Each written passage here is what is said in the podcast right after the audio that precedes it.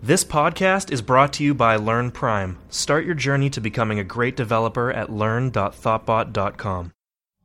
Giant robots smashing into other giant robots. Hello, everybody, and welcome to the Giant Robots Smashing into Other Giant Robots podcast. It is Wednesday, August 28th. My name is Ben Orenstein. I'm here today with Des Traynor. How's it going, Des? It's going great, thanks. I'm going to go out on a limb here and say that you're probably an Irishman.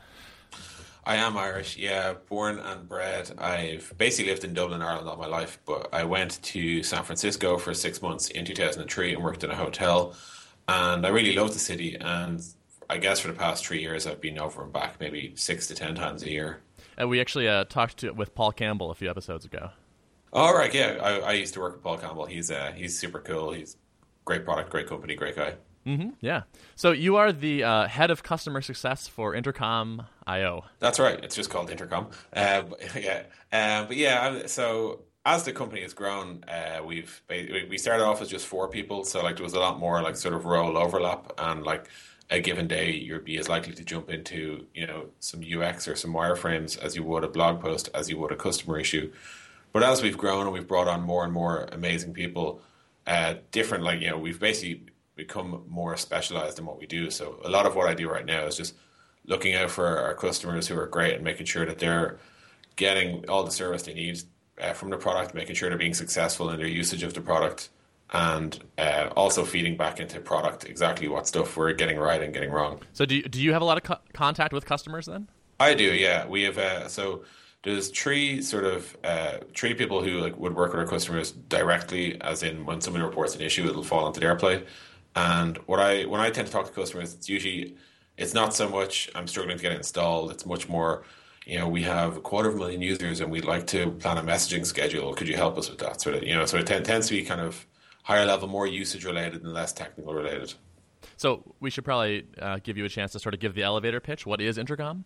So Intercom is a communications platform for web businesses. So anyone who has a web product that people use Intercom will give them all the information they need to identify who's using their product and how, and let, then let them communicate with their customers based on what they do or don't do in the product. Classic example would be I'd like to talk to people who have not invited their teammates to the product after three days. So Intercom lets you set up automatic rules for stuff like that, and then handles all the responses, so you can kind of keep supporting your customers through it. Mm. And, and, that ability to sort of segment people, I think, is really powerful. at this. you're only contacting you're contacting s- certain slices of your user base rather than kind of blasting everyone at once. Exactly. So I think you know a lot of people, you know, they don't they didn't set out to spam their customers, but what happens is the tools don't give them a choice. So they might realize, oh, you know what? Not everyone's using our new report generator. So they're like, okay, let's do a marketing newsletter, and they mail twenty four thousand of the people.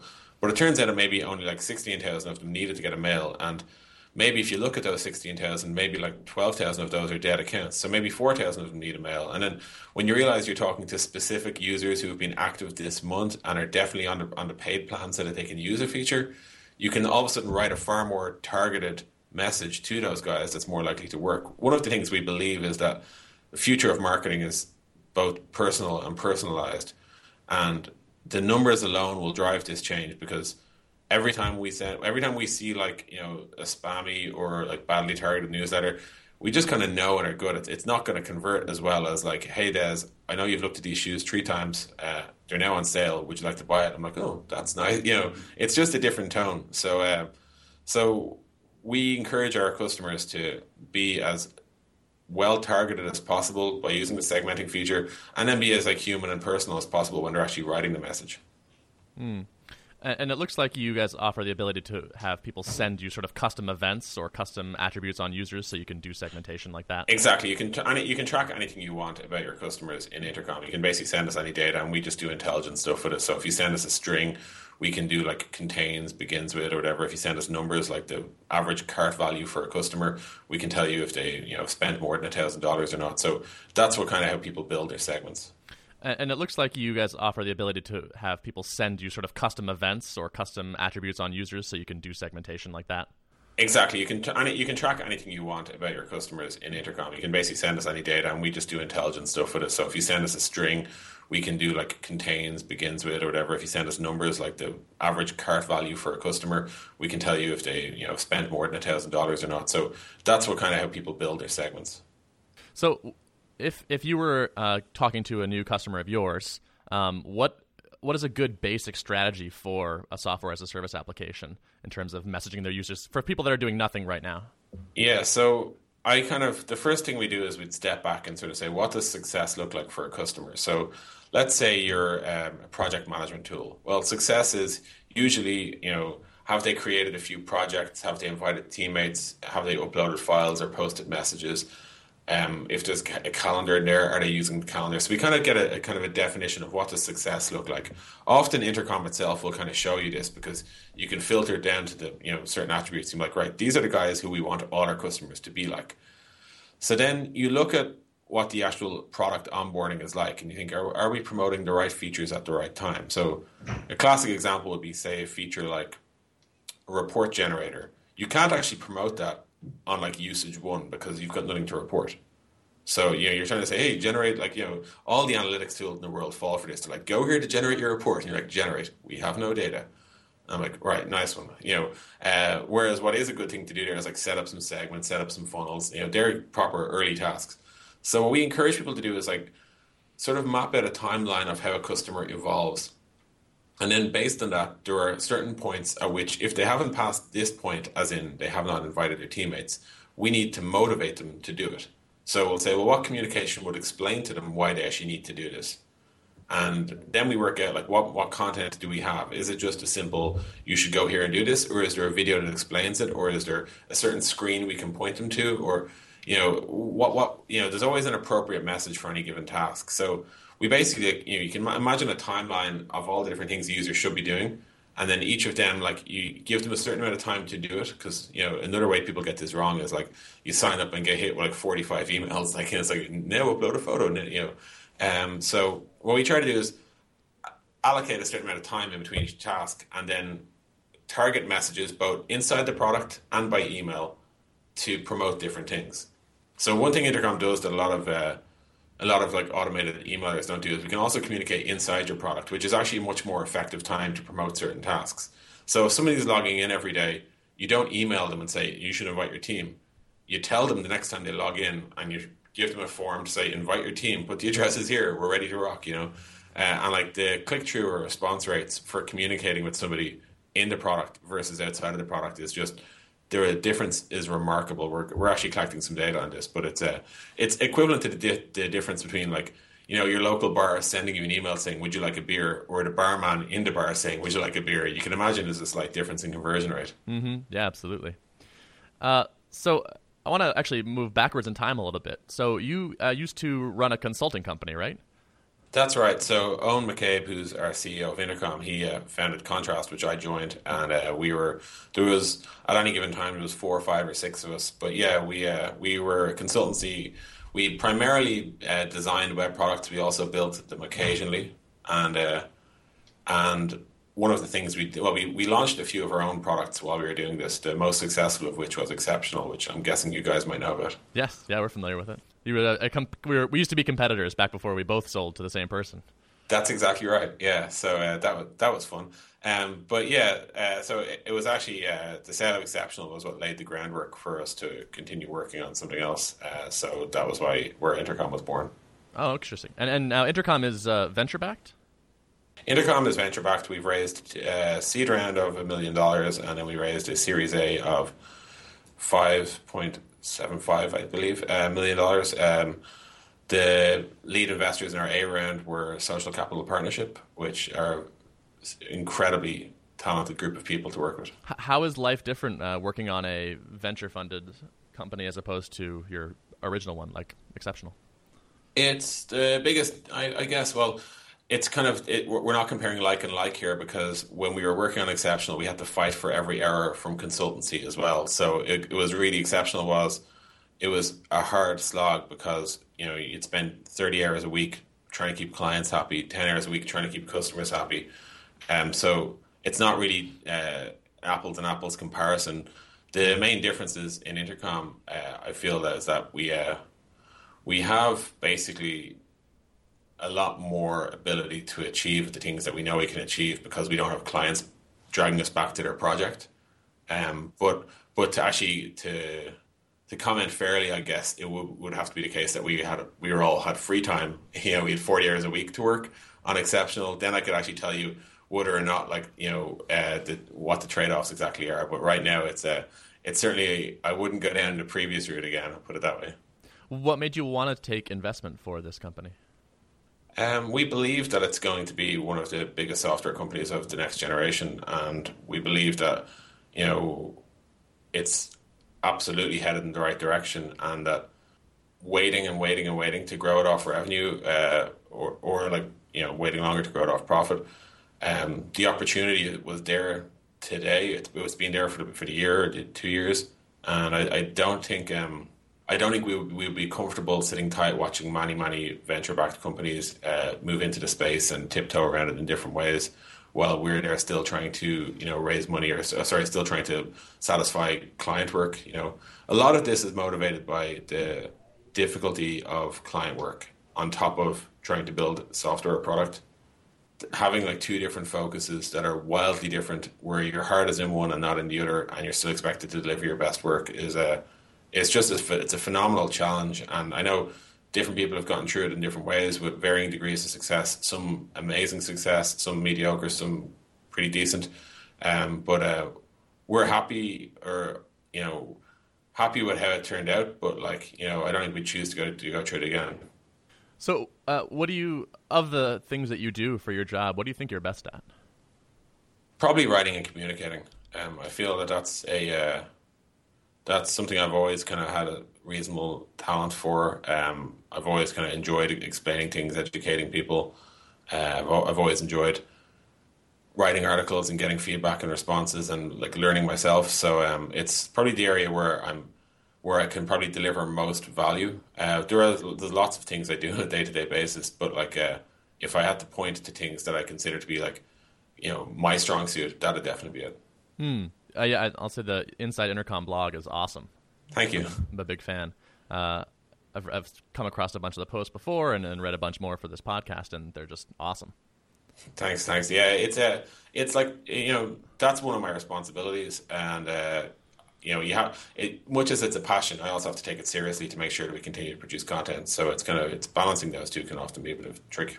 Do you make the graphics for the posts? no, uh, I wireframe the graphics, and then we have a fantastic designer called Frantisek uh, who basically he takes my wireframes and makes them look fanta- look the way the way they look. Uh, like usually, I'm I'm a big believer in visual thinking, so I always kind of feel like any any solid point I ever want to make in an article, I try to do three things. I try to explain it as simple as possible, give an analogy, um, and give an example, and then lastly provide a visual if if a visual can be appropriate. So if I'm trying to represent like how two forces can sort of have tension with each other, I'll you know do like a chart, and it'll be you know there'll be different constraints on either side illustrated with like the logos of companies who represent it or whatever. So I would, I just think it kind of it makes it you know it makes it harder to thoroughly not understand a point if you've got four different bites at the apple, you know. Yeah, absolutely.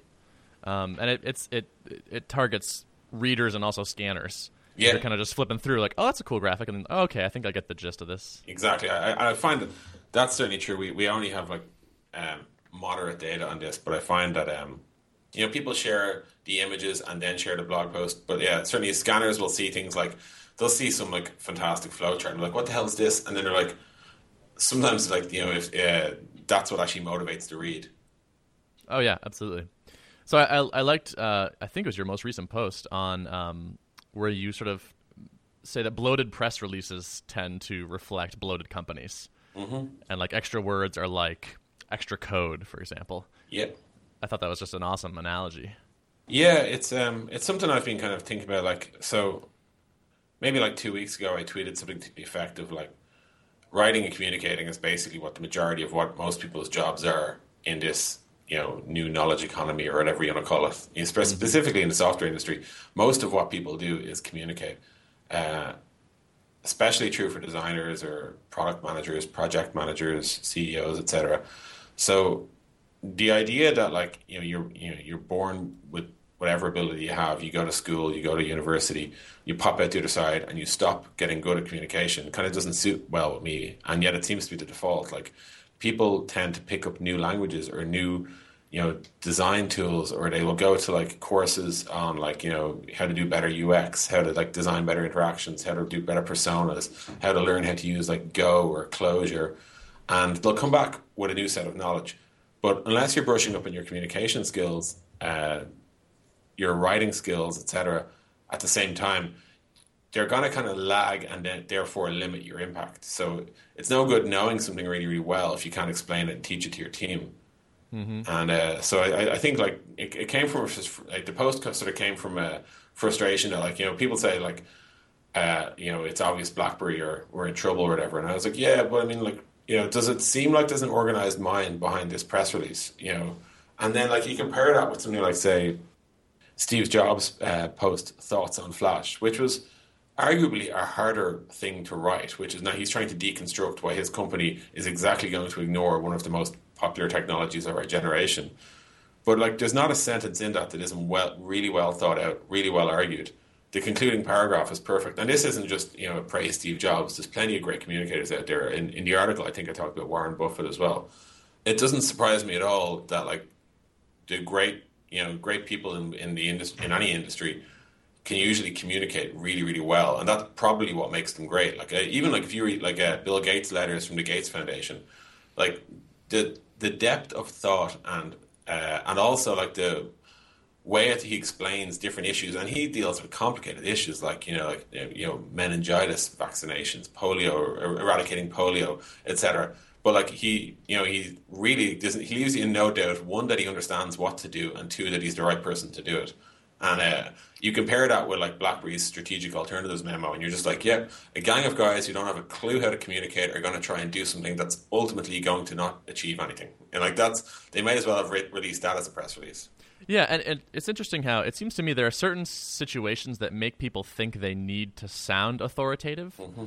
and need to add extra words to do so like press releases is totally one of them or just like general company communications. It's like well we're a big company now and so yeah. every time we write something it's going to be full of a, a, bunch of words. Exactly. We don't use things anymore. We utilize them you know it's uh it's that that's what like uh, I think in the book revising prose it's referred to as like the curse of official style which is uh, you know people like you know you and me could be like walking to the bus stop together having a certain having a conversation you know hey did you see the game last night? Hey what do you think about uh, debbie in accounts? Is she good? And you're like no i think she's going to quit. I don't, you know the whole conversation is so fluent so natural and so concise and meaningful.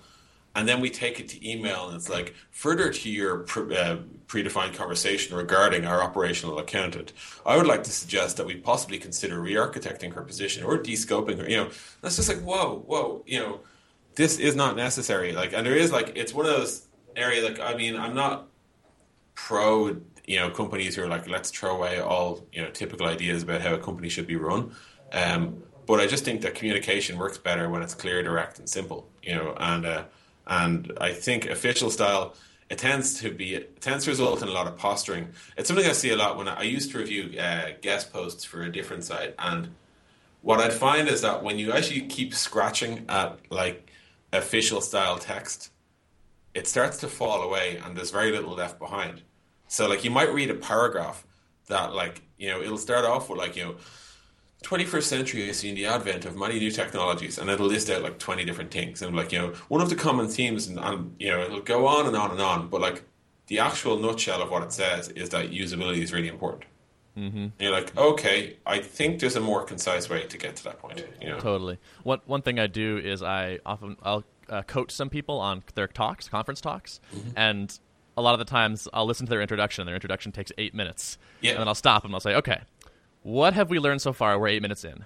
And I'll summarize what they've said in like one sentence or 2 mm-hmm. And they'll say, I'm like, is that right? And they'll say, yes. I'll say, okay. So that's your first sentence. And now we're done yeah. with the introduction. Yeah. Um, precisely. And I think, uh, I think uh, conference speaking brings with it the same weight of like, uh, you know, people believe that they need to behave a certain way to be perceived as official. Right. So it's like you must stand stiff behind a podium and you must go quiet. It's like, you know, even what's more frustrating now is you see people mimicking the TED style, which is like, you know, I'm giving a presentation, but every now and then I'll pause and look wistfully into the air, hoping that like the audience will understand how, how like important my point is that, mm-hmm. you know, that the first iPod had a scroll wheel or something like, you know. um, but yeah, like I think there's a lot of what happens is I think people just people mimic other what they seem to be like the traits of other successful people mm. until the point where like what they actually do is perfectly mimic the traits of no one in particular, but they also fail to say anything while they're doing it.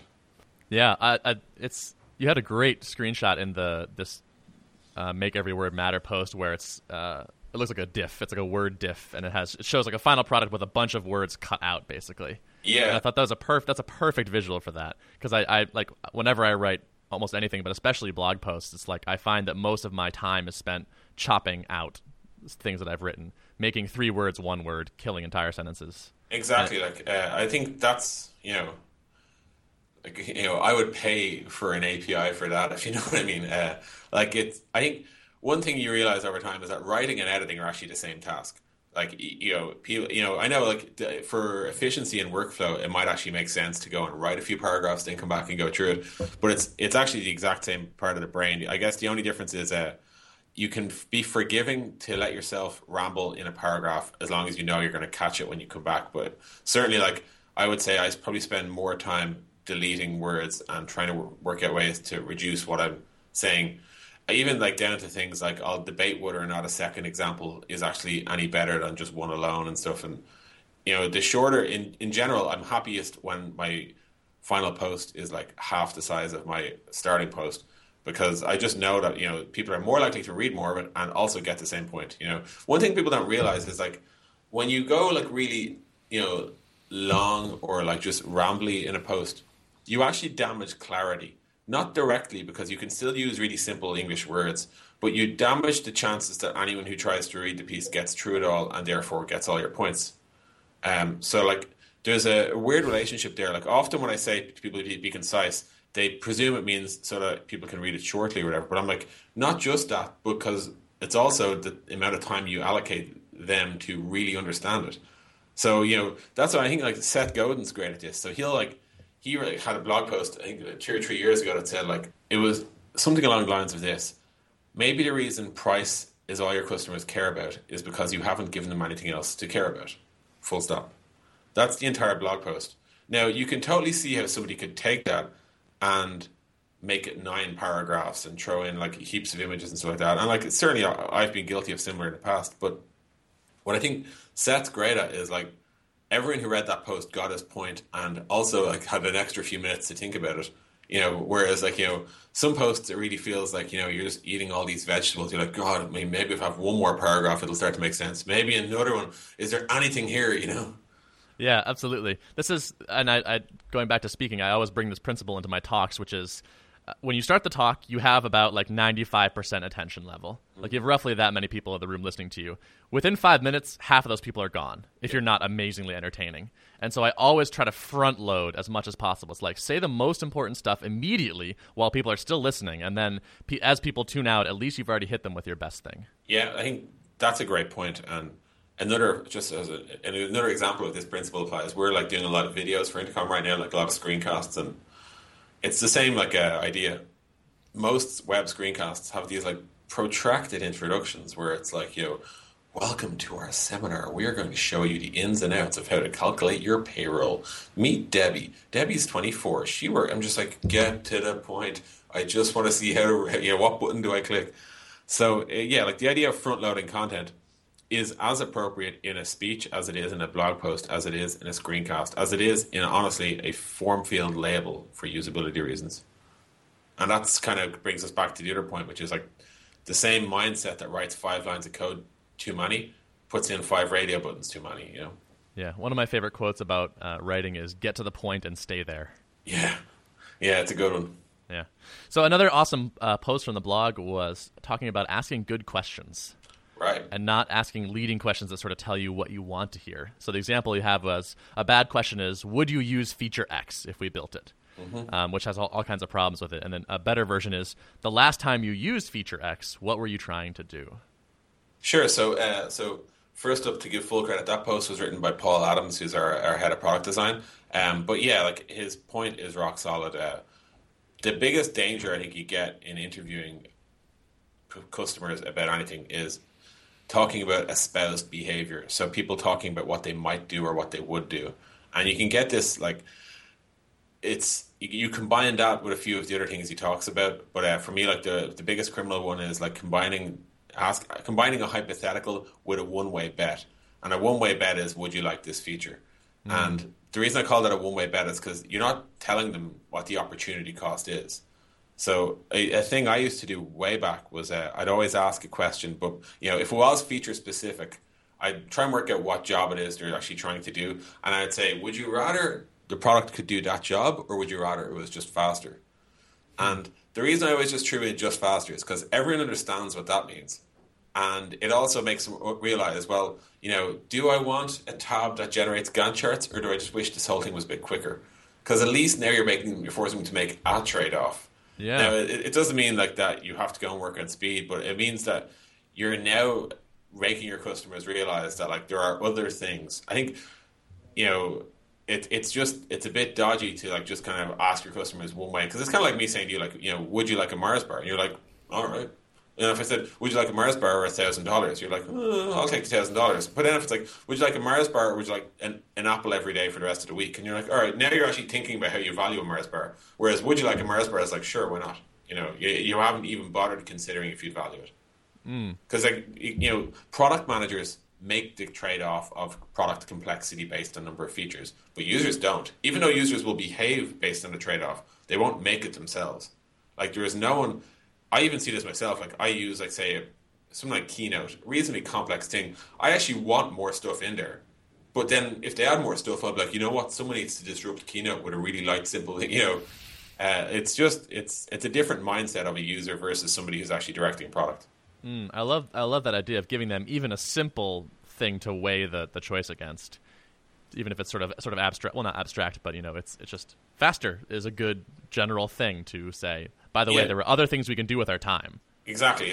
Yeah. So it's like, given that we're going to build stuff, is this actually something you'd, you'd value versus speed? And I guess it, that doesn't work if you're something like your product, if you're like something like you know Basecamp Next or whatever, where the product's lightning fast already. People are like, yeah, no, that's cool. Um, but in general, like most web products could be faster, and and users understand that. And Basecamp intentionally already made that those trade offs yeah. and focused on speed. That was one of their main design goals. Yeah, and and they absolutely nailed it. Like you know, mm-hmm. and it's it's fun to use because of that. Yeah. Uh, so, do you do a lot of podcasts?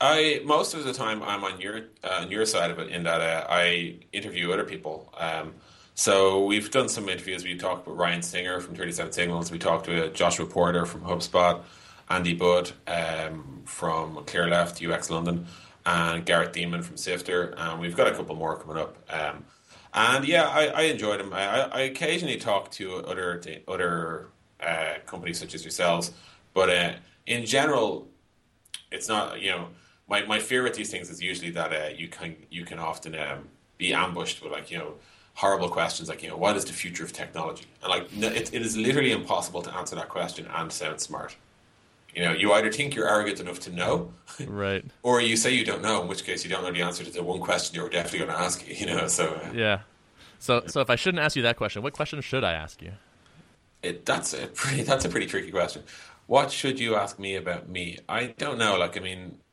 the main stuff I've done in my life has been like user experience work. It's been you know writing articles. It's been learning what it means to grow and scale a, a support team and handle customer queries. And um, then there's obviously been like you know basic startup stuff. Um, mm. But what about uh, like side passions or something like that? Uh, my, my, probably my biggest side passion is soccer, um, and I think soccer probably I spend two hours a week playing soccer on Wednesdays and Mondays, and it's the probably the one 60 minute period guaranteed in my life, bar maybe a great trip to the cinema, where like there is no chance of me taking my phone out. There is no chance of me even remotely thinking about work for a second. It's just 60 minutes of like adrenaline and you know running and you know passion and screaming and shouting at people and doing your best. But uh, it's you know it's it's probably probably in a weird way it's the most it's definitely the most strenuous thing I do and it's definitely mentally taxing but it's also oddly relaxing at the same time because it's like literally when the studs hit the grass work is something that's left behind and it's true for everyone there you know so did you say soccer because this is an American podcast partially uh, partially because American podcast also in the island of Ireland we have a second sport called Gaelic football and depending on who you're speaking to if you say football you could mean that so soccer, whilst it gets me abuse from people from Britain, it's actually clear enough for the rest of the world. So, uh, so how do you guys use uh, intercom internally? Yeah, so we built intercom on intercom, and uh, most of the features in intercom are there to make intercom better using intercom on intercom. So yeah, we've uh, we we do all the best practices you'd expect. We have a really tight message schedule that we onboard people pretty well. We uh, we proactively communicate with people who we can see their account is in an erroneous state. We um, what what what's the other low hanging fruit? We we promote good content to our users. So things like we we advertise our blog and stuff like that, uh, like true in-app messaging. So people log in and they're like struggling to set up a uh, a message schedule or something like that. We'll be like, hey, go check out this video, go check out this article, etc. So we have like we have a pretty extensive message schedule, but it's also spaced out enough such that it'll never feel spammy to anyone, hmm. which is a challenge because I think a lot of you know as marketing automation has become more popular, a lot of companies make this mistake that it's just like send all the mails, and that can kind of you know that just costs you unsubscribes and ultimately once you lose a once you lose a customer's subscription to what you have to say to them, you've effectively lost them. And you know who hasn't lost them? Your competitors because they haven't even talked to them yet. You know, so I, I, always encourage people to like to be really wary of that. Basically, sending irrelevant targeted, uh, irrelevant, badly targeted messages costs you your ability to talk to customers. They will filter you directly out of your inbox, or they will mentally filter you, or physically filter you, or they will click to unsubscribe. Either way, you've now actually lost the relationship. Full stop because it's it's built upon communication. It would be like trying to date somebody who is who has chosen to never hear you again you know, it's it's it's not going to go too well. Um, so like, it's kind of a we really have to encourage our own customers to be like that as well. But yeah, we we use it pretty heavily. There's like really cool things Intercom does. Like it sends us a mail every morning at 7 a.m. Does this for all customers about who signed up for your product, and it ranks the it ranks the users by how interesting they are, and interestingness is defined by how many users, uh, sorry, how big your company is, what their like uh, what their Alexa ranking on their domain is, if they're on Twitter, how many followers they have. You know, we have a really good sorting on interesting. So it's uh it's probably one of the most interesting things is like to wake up each morning and be like, all right, what's going on in the business? And you'll see like, you know, someone from like some big company, like let's say it could be like, you know, like Tim Cook from Apple has signed up. And you're like, oh shit, you know, and uh, your immediate reaction is, right, we need to get on this. And that alone can kind of you know, it changes behavior in a subtle but important way, which means like people, because of intercoms in the world, no one ever misses important signups. I remember in the days growing exceptional, like it was tricky to find out who you know who influential people were when they'd signed up. Um, so uh, you know, so say someone from like let's say at the time it could be like somebody from Adobe would sign up for exceptional and we'd find out like a week and a half later. I'm like, hey, somebody from Adobe signed up a week and a half ago. Oh, sweet. Did they use us? No. All right. I know you reach out to them, but like it's nine or ten days later, and like they're gone. You know, they've probably gone to Hoptoad or they've gone to some, you know. But like the point being, like they went to it, they probably encountered some friction and they got no answer.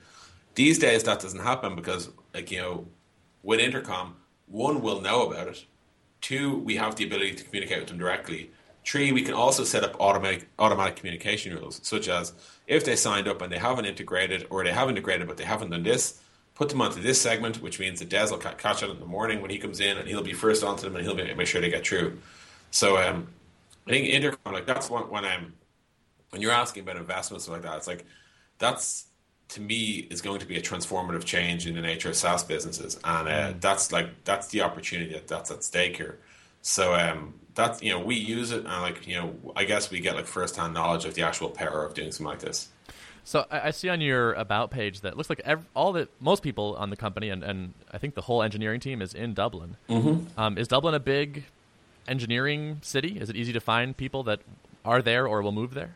Yeah, it's it's very big engineering city. So um, Google have their European headquarters here. They employ about two and a half thousand people. Microsoft employ about two thousand people.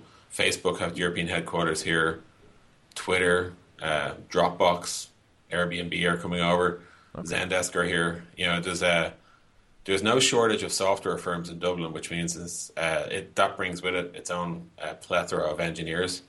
Um, that's one whole thing. Secondly, we're pretty well connected in Dublin because of our background in contrast, because of our background exceptional. Um, people know who we are. They know what we're doing. We're well regarded. We're reasonably well respected. So it kind of it makes it pretty. It's kind of it makes it pretty. I wouldn't say easy, but like you know more scalable to grow an engineering team because because of all those advantages. Um, certainly, like you know, software is probably the biggest industry in Ireland these days, and uh, which is just I think it's a function of being like a English speaking country in the eurozone, but it's also definitely a function of tax breaks as well. It's basically it's you, can save a lot of money incorporating in Ireland and running your European sales through our country. Um, but you know, most companies start off doing that and that alone. Like as in, it might start off as like an eighty person office, like Google did, but like you know, it's quite clear there's other advantages too. Otherwise, they wouldn't have you know employed another two and a half thousand people on top of it. Yeah, I had no idea Dublin was such a big deal. I have to come visit. Yeah, you must do. Awesome. Uh, all right. Well, Des, thanks for coming by and chatting with us. It was awesome talking to you. It's very good talking to you too. It's, uh, I love the podcast, so I'm kind of. I guess this is the one episode I won't have to listen to. yes.